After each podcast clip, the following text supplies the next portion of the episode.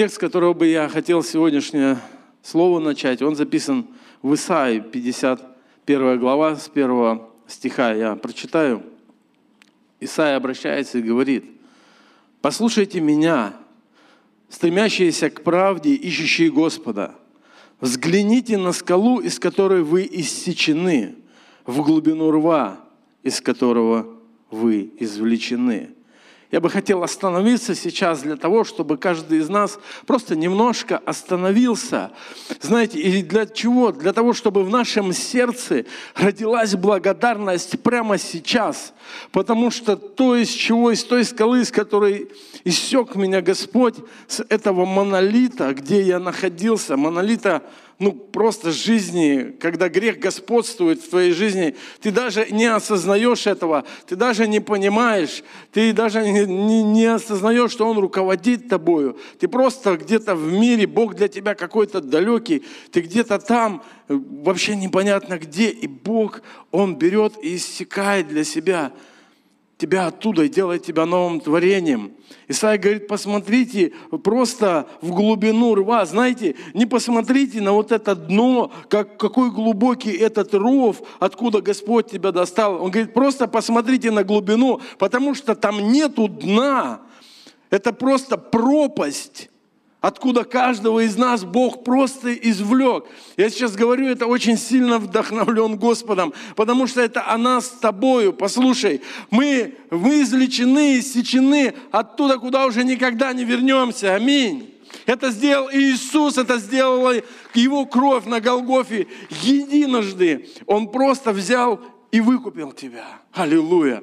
Это так чудесно. Это просто так чудесно осознавать, в какой бы ситуации мы сегодня ни находились, как бы трудно тебе не было, что, через что бы ты ни проходил сегодня, просто остановись и подумай об этом. Это сверхъестественное вмешательство Бога в твою жизнь. И оно произошло, и это факт. Аллилуйя. И ты теперь его ребенок и его дитя. Меня сильно это впечатляет. И дальше Исаия говорит, когда мы посмотрели с тобой туда, Исаия говорит, и посмотрите на Авраама, второй стих. Он говорит, посмотрите после этого на Авраама, отца вашего, и на Сару, родившую вас, ибо я призвал его одного, и благословил его, и размножил его. Посмотрите на отца нашей веры. Мы с тобой дети Авраама по вере. Аллилуйя. Аминь по вере, которую Бог дал каждому из нас, когда мы уверовали в Иисуса Христа. И Исаия говорит, переведите свой взор теперь на Авраама. И я начал размышлять, я думаю, ну да, когда мы переводим взор на Авраама, мы же можем увидеть, ну, многие его способности, правда? Как он жил, мы читаем на страницах Священного Писания, почему он назван отцом верующих и я, когда размышлял об этом, ну вот, как вы думаете, какие способности были у Авраама? Давайте вместе, чтобы я не один, а то я просто вам конспект буду читать. Какие способности были у Авраама, потому, почему он стал отцом веры? Пастор Евгений. Послушание, вера, верность, решительность была у него? Такой риск с Богом, да? Был? Аминь? Аминь. Желание угодить Богу было? Смелость была у него. И трусость была, мы знаем, да? Тоже качество, которое было. Жертвенность была у Авраама. Я, и у меня многоточие дальше. Я не стал сильно. Я понимаю, что если еще подумать, постоять, ну, очень много способностей, ну, на которые мы с тобой равняемся, по крайней мере. Когда мы думаем об Аврааме, о нашей жизни с Богом, мы думаем об этом. Но сегодня мне хочется поговорить не об одной из этих способностей, а, а такой обособенной одной. И это, эту способность мы можем увидеть в Бытие 18 главе. Мы целую историю будем сегодня читать про Авраама. А многие из вас, я думаю, ее знают. Но если вы не знаете, я обновлю. Я хочу идти по тексту. Это Бытие 18 глава с 1 стиха.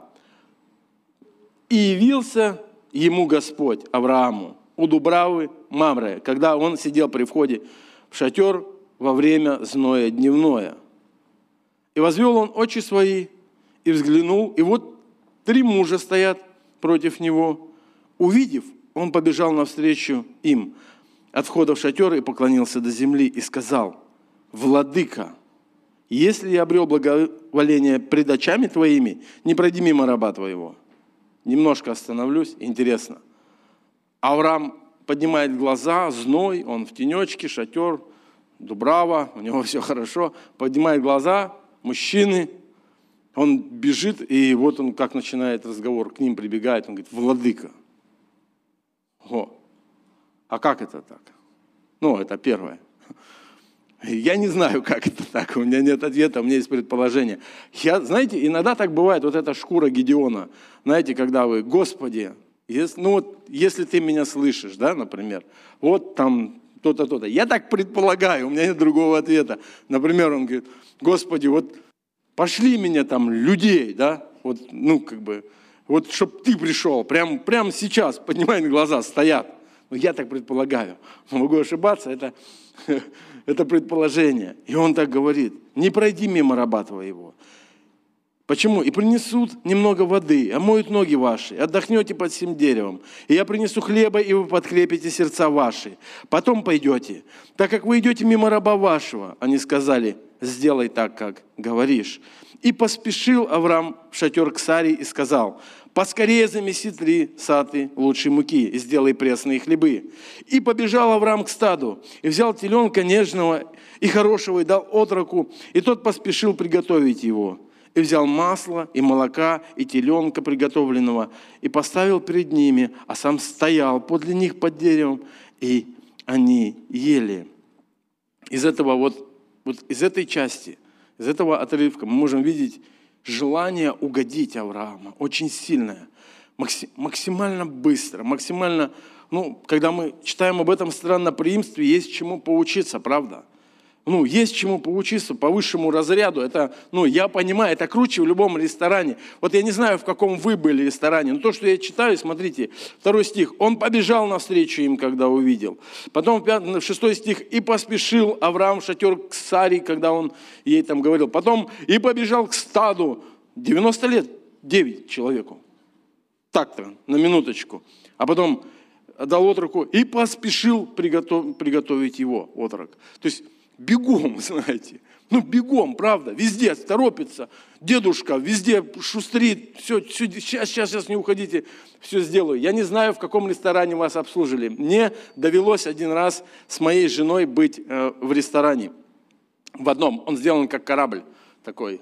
Э, прям, ну, вот типа корабль, там как рубка, столики на палубе. Она была беременная, Лукой тогда. Я помню, что она ела форель, она была дорогая, я ее покупал, я помню это. То, что я ел, я не помню, серьезно. Знаете почему? Потому что я был впечатлен, знаете чем? Официантами. Они были одеты как юнги, такие, знаете, такой помпончик у них, гюсики или как они. И они бегали бегом с подносами, бегом. То есть он бегом подбежал к тебе, записал заказ, бегом побежал, там сделал, принес, там бегом, все бегом. Вот так вы на этом корабле, вот так бегают. Я был впечатлен обслуживанием. Аллилуйя.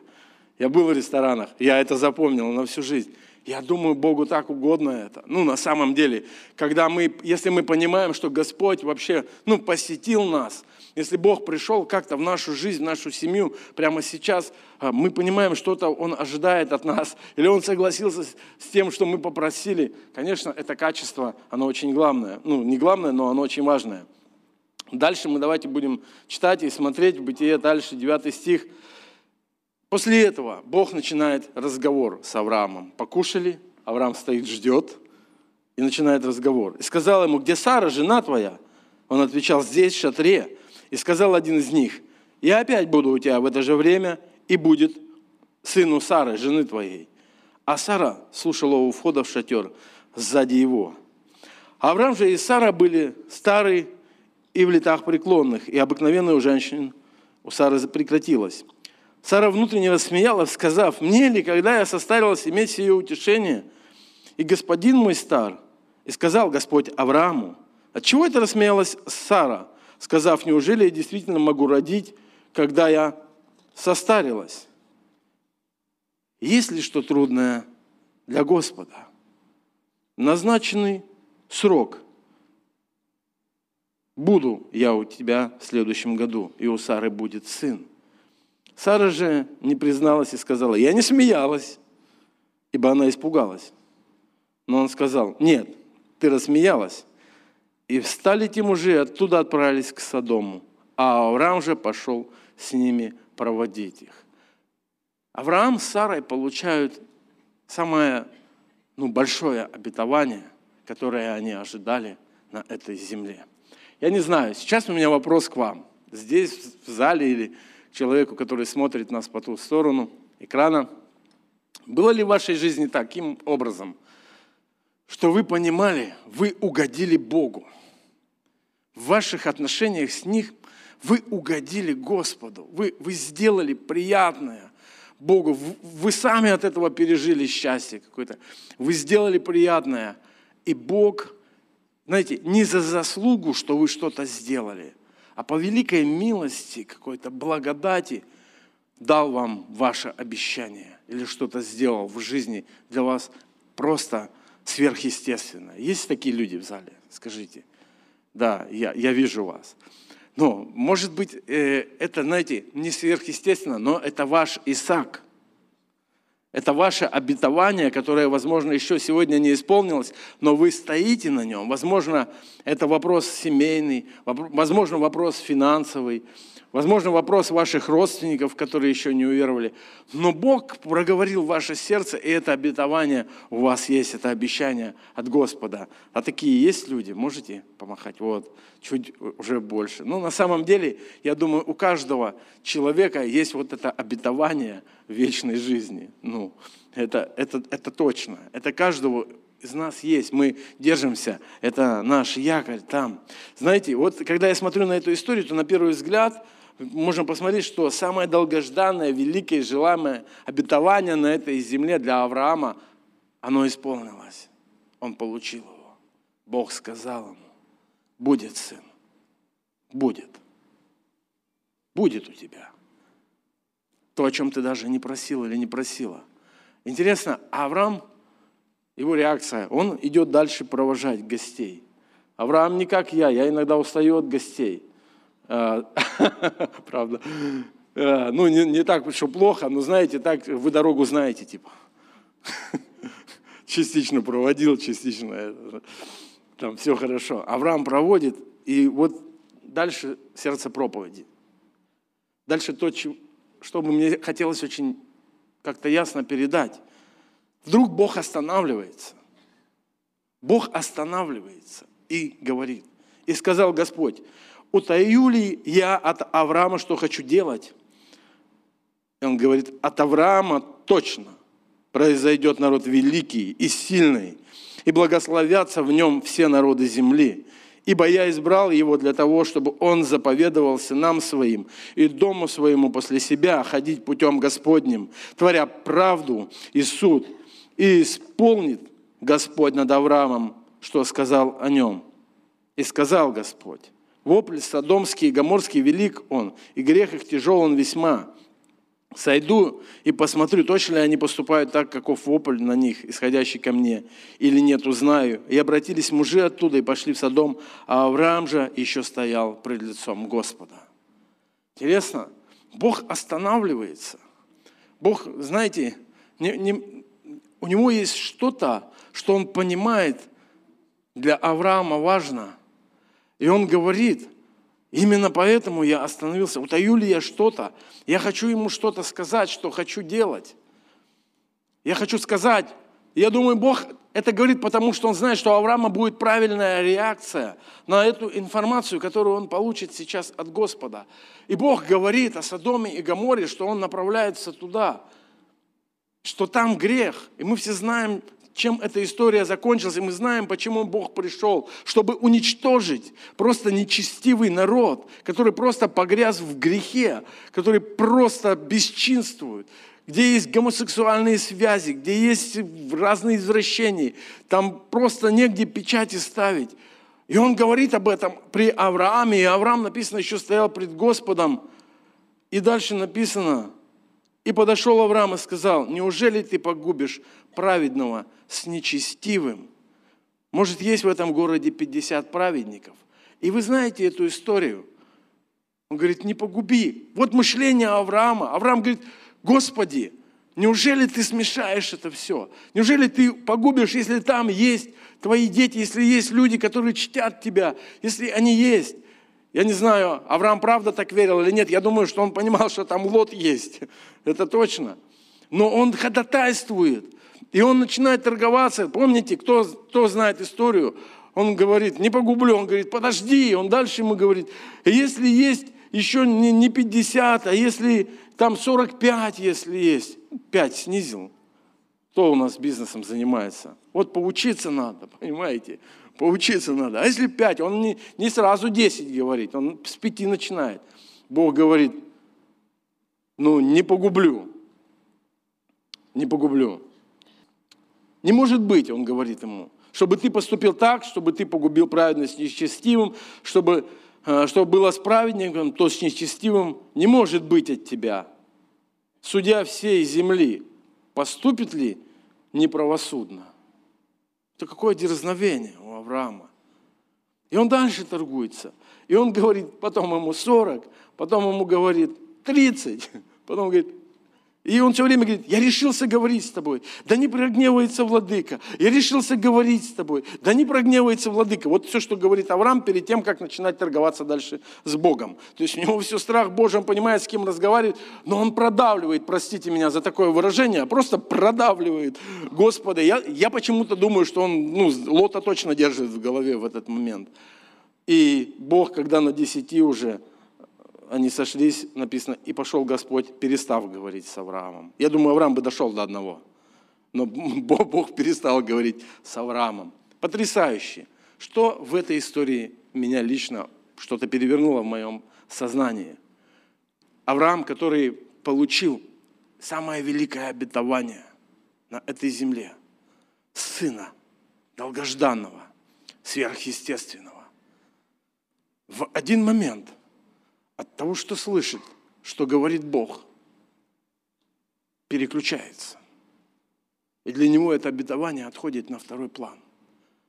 Он не, он не идет с Саре, он не говорит с ней, о, классно, сейчас этим, там еще Бог надает этим в Содоме, в Гаморе, я тебе говорил, что они такие грешники там, достойные смерти там, ух, сейчас вообще все будет хорошо, вся земля наша, Бог же обещал, все наше владение. Нет, у Авраама совершенно другая реакция. И на мой взгляд это происходит потому, что у него есть самое великое обетование о том, что он отец множества о том, что в нем благословятся все народы. Знаете, вот эти Содом и Гоморра, это тоже все народы.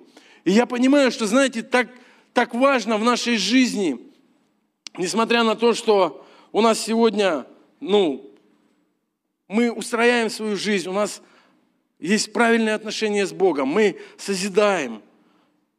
Но можем ли мы переключаться на то, что говорит Бог об этом мире?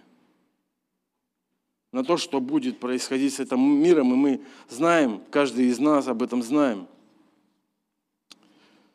Когда я размышлял над этим, что-то внутри меня начало происходить. Ну, я правда обнаружил, о чем речь. Я думаю, ведь речь о том, что есть вот эта способность. Это же реальная способность.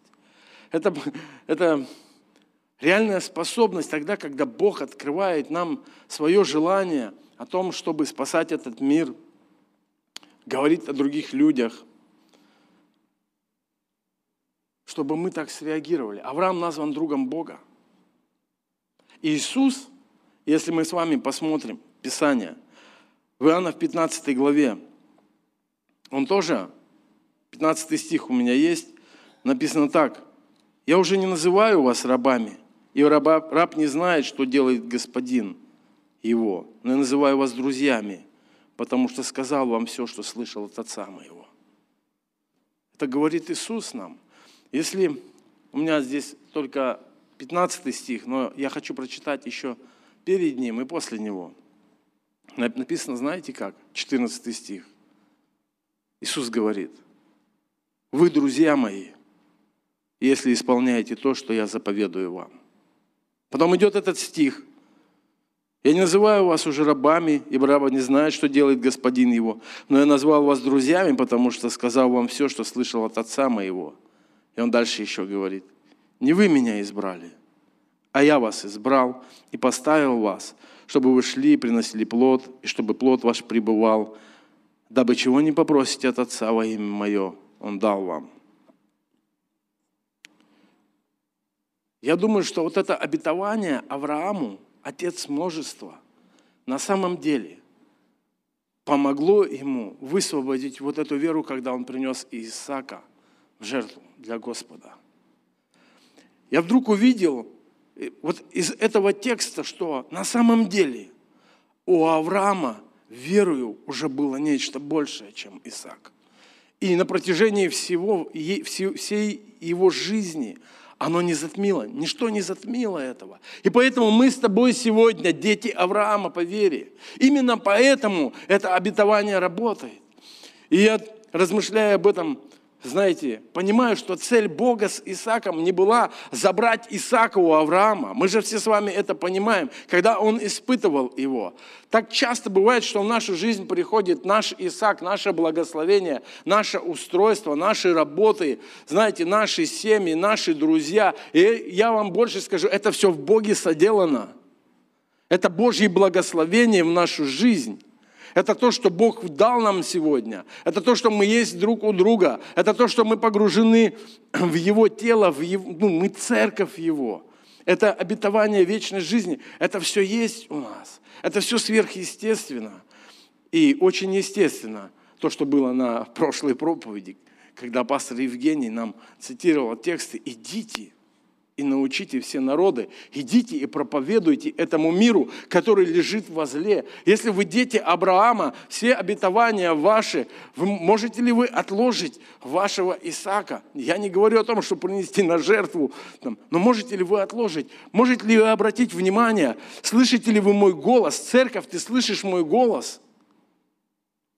Готовы ли вы вообще переключиться на людей этого мира? Осознаете ли вы, что это задание, которое на самом деле есть у вас? Услышьте, они идут прямиком в ад. Я заплатил за них. Цена заплачена за каждого. Пролита моя святая кровь. Каждый из них искуплен. Они просто не знают этого. Я когда-то просто не знал этого. Я верю, что это время для церкви. Я, это, я правда верю. Авраам он получил великое обетование, но он не терял фокуса, самого главного. И я просто смотрю, как он потрясающе переключается. И Бог вывел таки Лота. Бог вывел одного. Он не обещал этого делать, но он сделал это. Потому что он знает желание Авраама. Он знает сердце Авраама. Он знает, что через него произойдет. И он подтверждает это, и он с ним в этом во всем. Знаете, у нас, как у церкви, правда, есть одна важная задача во все времена – приводить людей к Господу. Я, знаете, знаете, что осознаю? Что когда Иисус говорит, Матфея 7 главе, всякого, кто слушает слова мои. Помните, давайте я прочитаю. Матфея 7:24. Итак, всякого, кто слушает слова мои сии и исполняет их, уподоблю мужу благоразумному, который построил дом свой на камне. И пошел дождь, и разлились реки, и подули ветры, и устремились на дом тот, и он не упал, потому что основан был на камне. А всякий, кто слушает сии слова мои и не исполняет их, уподоблю человеку безрассудному, который построил дом свой на песке. И пошел дождь, и разлились реки, подули ветры, и налегли на дом тот, и он упал, и падение его было, было великое. И я знаешь, что хочу сказать, церковь, тебе?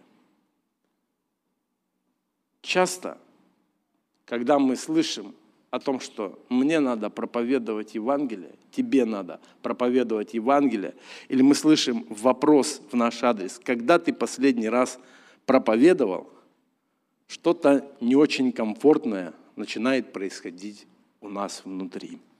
Или это я один? Есть такие? Что ты чувствуешь, как будто чувство вины какое-то тебе, простите. То есть в смысле, я что-то делаю не так тут. У меня нормально все. А что, да я так-то проповедую. Понимаете или нет? Или я один, правда, такой? Ну, какая-то защитная реакция у нас. Типа, что пристали-то? Ну, ну, сколько уже можно там? Мы так не говорим, мы никогда так не скажем, на самом деле.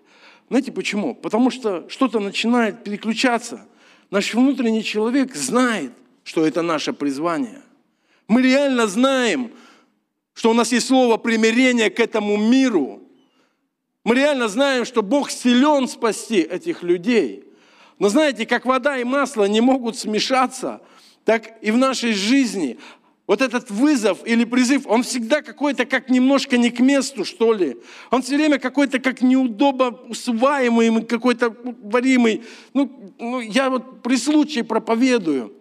А Иисус не говорит при случае. А Иисус говорит о том, что это целенаправленное действие. И чтобы было целенаправленное действие, вот здесь нам с тобой некомфортно. Нам нужно выйти как-то из того, в чем мы находимся – а это надо думать по-другому начинать. А это сложно. Нам, правда, надо думать начинать. Не просто на, задней, на заднем фоне держать мысль, что ну да, мы, мы призваны спасать мы, мир этот. А нам реально надо, первое, как Авраам, нам надо встать перед Богом и начать ходатайствовать за этих людей. Это то, в чем мы согласились на последней проповеди. По три человека молимся. Я молюсь ответственно за трех людей – это очень важно. Почему? Потому что вот наше устройство правильной христианской жизни, я просто повторюсь, достичь успеха в разных сферах, да, да, да и аминь. Именно так, именно с Богом. Я верю, что мы должны быть сильные, мы не должны быть вот постоянно какие-то нуждающиеся, там, какие-то обез, обездоленные. Там. Бог не хочет тебя и меня обобрать. Он не хочет забирать Исаака у нас. Он хочет дать что-то большее всегда. И практика показывает, когда я начинаю проповедовать, проповедовать, у меня вкус приходит. Мне, у меня проповедуется. И, и время находится, и все находится. И другая сторона медали. Когда я давно не проповедовал никому, не говорил, я проповедовать не имею в виду кафедру, это просто не говорил Евангелие, не говорил о спасении. Если это все все дальше, дальше, дальше. Ну, давненько, давненько. Мне очень сложно начать это делать. Чем дольше я не говорю Евангелие, тем труднее мне начать. Это, это, я как будто знаю его, но оно где-то как-то далеко, оно как-то не живо для меня. И это всегда вызов для нас. Это правда, как масло и вода. Я говорю о своей жизни. Мне не просто взять просто и настроить свои мысли – перестроиться, перефокусироваться на людей в этом мире, оторвать взгляд от пасторской заботы, от семьи, от трудов моих, еще от чего-то. Это, это правда не смешивается. Оно всегда как особняком, это задание стоит. Оно всегда стоит перед нами. И Бог, я думаю, Он всегда будет своей церкви делать этот вызов. Потому что мы на это и соделаны с тобой, Богом.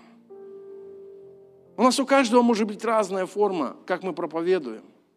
Разные инструменты Бог дает. И нам не просто, но сам Иисус показал нам. Знаете, я хочу также еще один текст прочитать. Ученики, которые жили с Иисусом, которые такие, ну, вдохновленные, и бесов изгоняли, и что-то там не происходило. В Марке написано в 10 главе 32 стих, когда они были на пути, восходя в Иерусалим, Иисус шел впереди их, а они ужасались и, следуя за ним, были в страхе. О, как вам? Когда они были на пути, восходя в Иерусалим, Иисус шел впереди них, а они ужасались, следуя за ним, были в страхе.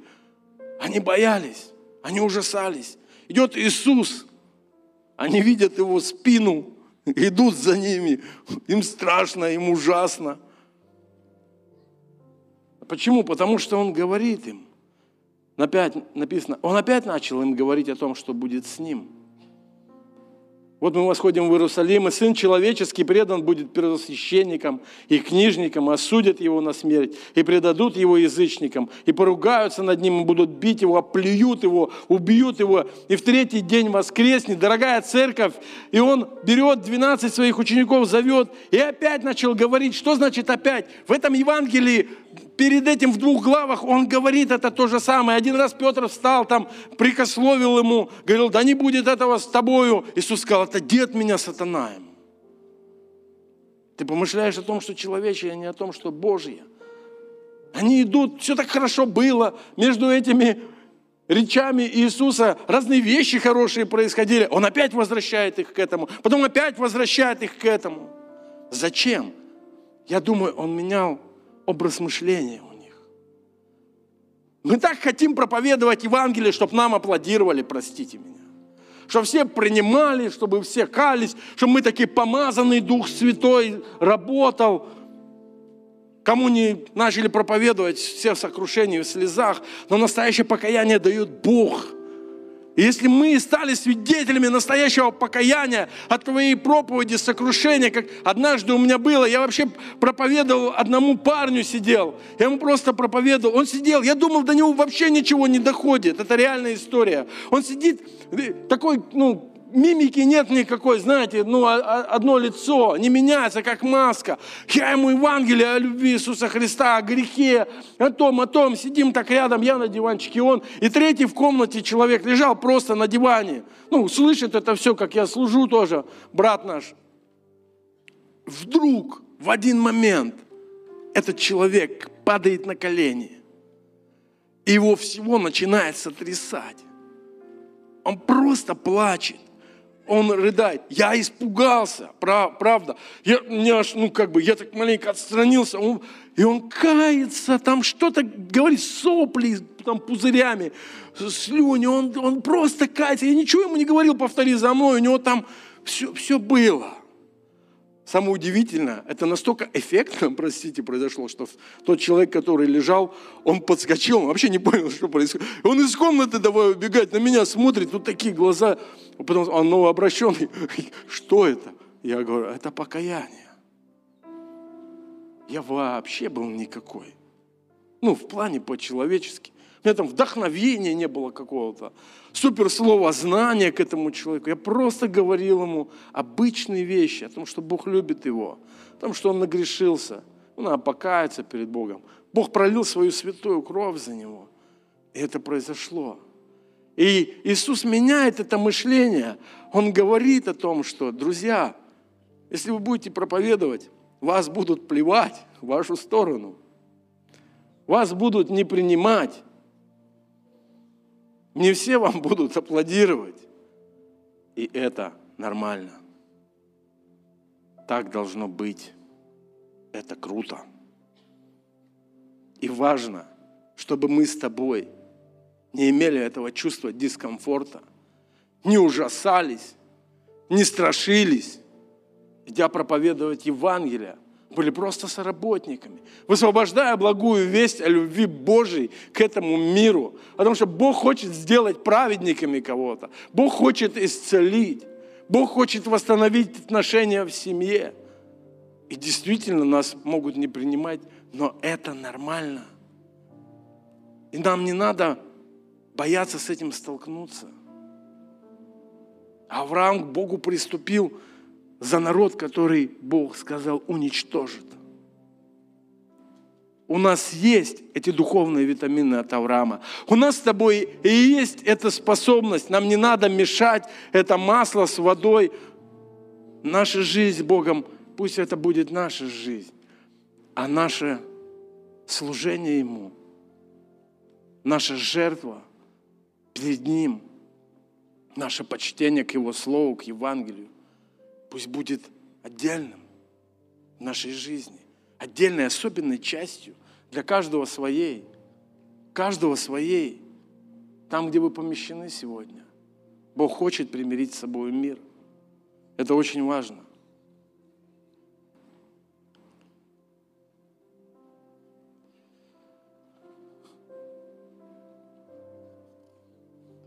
Только, наверное, хочу повториться, что у каждого из нас на самом деле.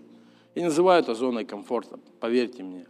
Но у нас есть наша жизнь, у нас есть наша ответственность. Я осознаю. У нас есть наши причины, обоснованные, веские. Мы все можем объяснить, почему мы не проповедуем. Я могу это объяснить. Почему я не проповедовал никому, например, последний месяц? Посмотри, может быть, у тебя два, может быть, год, может быть, три. У тебя есть объяснение. И ты поднимаешь к Богу глаза, и ты объясняешь. И они веские. И ты себе объясняешь. Я думаю только потому, что мы не думаем так, что это наша ответственность, постоянная, которую Бог дает нам. Разные причины могут быть. Суета. Это реальность. Просто вот хорошая, правильная суета, мы же не грешим. Работа.